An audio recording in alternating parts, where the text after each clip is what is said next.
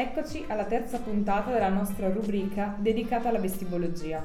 Sono qui oggi con il prof Mira, professore ordinario di otorino-laringoiatria, Università di Pavia, per parlare insieme della vertigine parossistica benigna, della storia di questa patologia, di come diagnosticarla e dei suoi trattamenti.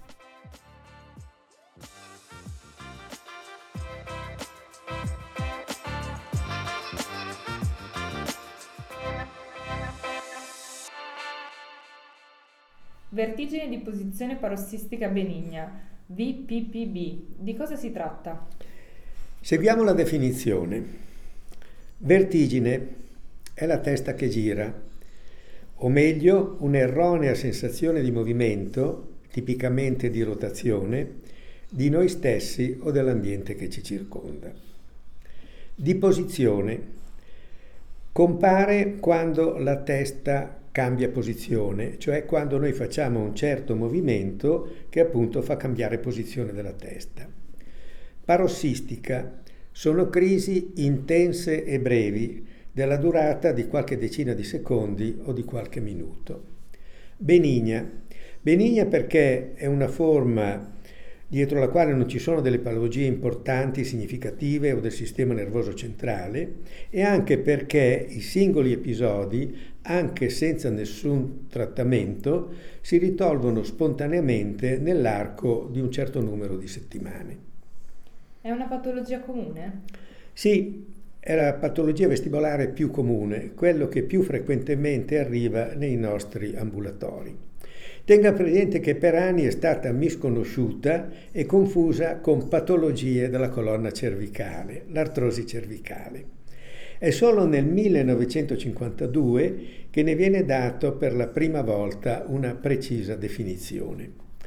È una malattia che può venire a qualunque età, anche se viene più spesso nell'anziano e nella donna, eh, nel 60% dei casi viene spontaneamente o senza una causa definita, in altri casi nell'anamnesi ci può essere un trauma, un trauma canico anche modesto, oppure il mantenimento per ore in una posizione particolare, come ad esempio nel corso di un intervento chirurgico, oppure una seduta dal parrucchiere, a maggior ragione una seduta dal dentista dove gioca anche la vibrazione del trapano in altri casi a monte ci può essere una forma virale e in molti altri casi si associa a delle patologie del sistema vestibolare come la malattia di Meniere, l'emicrania e la neurite vestibolare. Come si manifesta? Vediamo la storia clinica.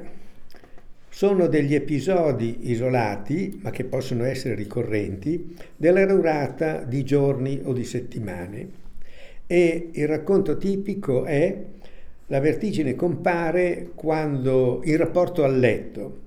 Mi sdraio nel letto, mi alzo dal letto, mi giro nel letto. Oppure quando siamo in piedi, se vado a prendere qualcosa in cima all'armadio, se saluto un amico al balcone, se mi chino a terra per raccogliere qualche cosa.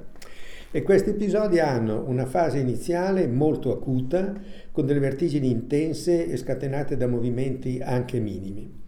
Poi, col passare dei giorni, le vertigini divengono meno intense, i movimenti provocatori devono essere più marcati e poi pian piano si scivola verso una situazione di instabilità e fine ad una risoluzione clinica pressoché completa. C'è una possibilità di recidive, in molti casi anche frequenti. Come si è conosciuta la vertigine di posizione parossistica benigna e quali sono i meccanismi sottostanti? Se guardiamo la storia della medicina, una prima pubblicazione sulla vertigine parossistica posizionale si ritrova un articolo di Barani del 1921 che riporta il caso di un suo assistente, Carlefort, che gli presenta una giovane donna con delle crisi tipiche di vertigine posizionale. Però il lavoro chiave è a Londra nel 1952 a d'opera di Dix e Olpike in un articolo in cui, dopo aver fatto riferimento all'articolo di Barani, portano una serie di casi tipici individuano le manovre diagnostiche, la cosiddetta manovra di Dixon-Pike appunto, per scatenare e provocare la vertigine, descrivono in dettaglio le caratteristiche del nistagmo provocato in termini di latenza, di transitorietà, di affaticabilità, di incremento e di decremento. La forma tipica da loro osservata è quella del canale semicircolare posteriore con un nistagmo verticale torsionale geotropo e infine questi autori innanzitutto la individuano come forma benigna la individuano come forma periferica, loro l'unico errore è di averla considerata di origine otolitica, in realtà così non è e la cosa si individua una quindicina di anni dopo con le osservazioni di Schucknecht nel 1969 che facendo delle osservazioni sull'ossa temporale di individui che avevano sofferto di vertigine posizionale vede dei detriti di materiale basofilo, sostanzialmente dei frammenti di otoconi, appiccicate alla cupola del canale semicircolare posteriore e crea il termine di cupololitiasi e la individua come una forma non di origine otolitica ma di origine canalare dai canali semicircolari. All'ipotesi della cupololitiasi di, ba- di Schucknecht Fa seguito poi nel 1979 quella di McClure, Hall e Rubin che parlano di canalolitiasi, quindi di detriti otoconiali non appiccicati alla cupola ma libere all'interno del canale. E questa ipotesi trova poi una conferma concreta, fotografica, quando nel 1992 Parn, avendo aperto nel corso di un intervento chirurgico un canale semicircolare, fotografano appunto questo ammasso otoconiale all'interno di uno dei canali semicircolari. Allora, nella prima decina di anni eh, la forma clinica era quella classica riferibile a una sofferenza del canale semicircolare posteriore e con un tipico nistagmo torsionale verticale geotropo, cioè battente verso il pavimento. Successivamente, nel 1985, si capisce che la canalolitiasi può nascere anche a livello del canale semicircolare orizzontale e questa è un'osservazione italiana di Pagnini e Ciparrone concomitante a un'osservazione di McClure negli Stati Uniti. Più avanti, eh, negli anni 95-97, eh, si capisce che sia nelle forme del canale posteriore che in quelle del canale laterale ci possono essere due varianti geotropa o apogeotropa a seconda della reazione del nistagmo in rapporto al diverso posizionamento del malloppo canalare nel braccio ampollare o nel braccio non ampollare del canale semicircolare. Poi con l'inizio degli anni 2000 si trovano anche delle ulteriori varianti, quelle che interessano il canale semicircolare anteriore, quelle che interessano il crus comune, le forme pluricanalare e ultimo arrivata la gem canalare, cioè in cui il malloppo di otoliti non si muove liberamente dentro il canale ma è strozzato in un punto ristretto di uno dei canali semicircolari. Come si diagnostica la VPPB? Ma guardi, eh, per una diagnosi generica la diagnosi è semplice e sostanzialmente è basata sulla storia clinica tipica. Molto più difficile è la diagnosi differenziale tra le diverse forme. Allora qui possiamo andare sulla base dei criteri di probabilità Nell'80% dei casi è in gioco il canale posteriore, nel 20% i laterali, solo in una piccola for- mm, percentuale, 1-2% le altre forme. Ancora, la forma di canalolitiasi è molto più comune della forma della cupololitiasi o del gem canalare.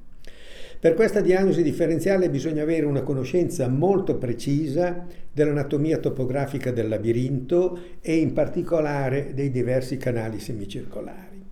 Per l'osservazione sono fondamentali gli occhiali di Frenzer, o meglio ancora i video Frenzer, e bisogna osservare molto dettagliatamente i nistagmi di posizionamento indotti dalle manovre diagnostiche. L'approccio che oggi va per la maggiore è la metodica del minimo stimolo messa a spunto da Asprella eh, col Bow and Lean test in cui il paziente seduto e quindi con il minimo disagio gli si fa compiere una iperflessione e una iperestensione del capo. E allora si nota la comparsa di un istagmo pseudo spontaneo che se è verticale fa pensare a una patologia di un canale semicircolare, soprattutto il posteriore. Se è orizzontale fa pensare a una patologia di un canale orizzontale. Poi, per la diagnosi differenziale tra lato destro-sinistro e variante geotropa o apogeotropa servono delle manovre diagnostiche specifiche come quella di Dixon-Pike per il canale verticale e quella di Pagnini-McClure per il canale orizzontale. Come si tratta la vertigine di posizione parossistica benigna? Allora, non esiste una terapia medica.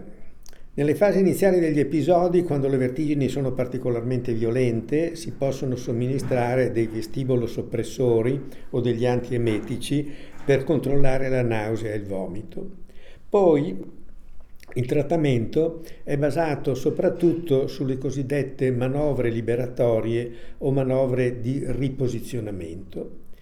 Nasce nel 1980 con gli esercizi di Brandaroff che in verità pur non essendosi ancora delle conoscenze precise sulla fisiopatologia, si proponevano o di dissociare l'ammasso otoconiale o di creare una forma di abitudine, di habituation della risposta vestibolare. Poi la rivoluzione è nel 1979-80 con la nascita delle manovre di riposizionamento di Epley, di Semont per il canale posteriore e di Guffoni o di Vannucchi per i canali laterali. E da qui tutta una serie di manovre specifiche che oggi assicurano il controllo della situazione.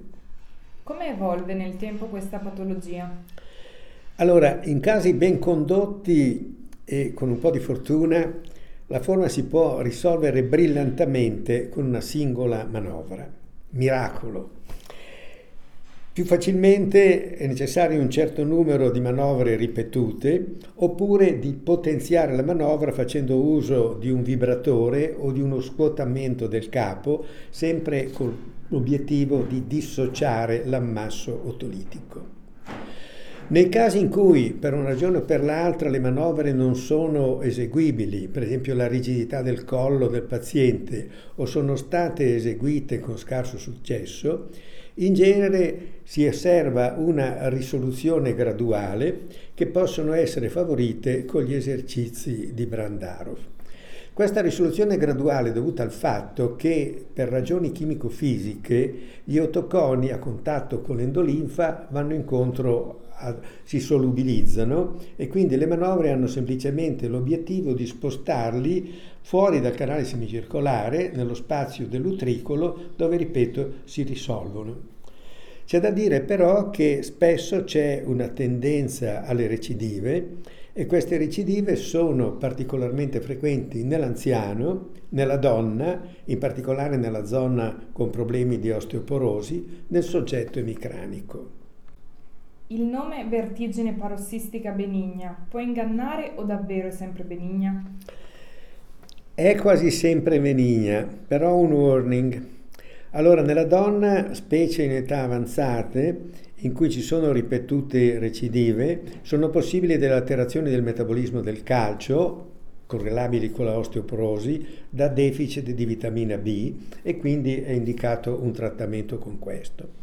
Ma soprattutto, se ci troviamo di fronte a degli episodi persistenti o ricorrenti con dei nistagmi atipici, è possibile che la patologia non sia vestibolare periferica, ma sia legata a patologie del sistema vestibolare centrale, del tronco dell'encefalo o del cervelletto, che meritano un approfondimento con un accurato esame neurologico o con una risonanza dell'encefalo. Grazie mille Prof. Mira, per approfondimenti su questi temi potete trovare ulteriori contenuti nella sezione Otologia e Neurotologia di Orl.news. Per spunti o riflessioni contattateci su orl.news slash contatti.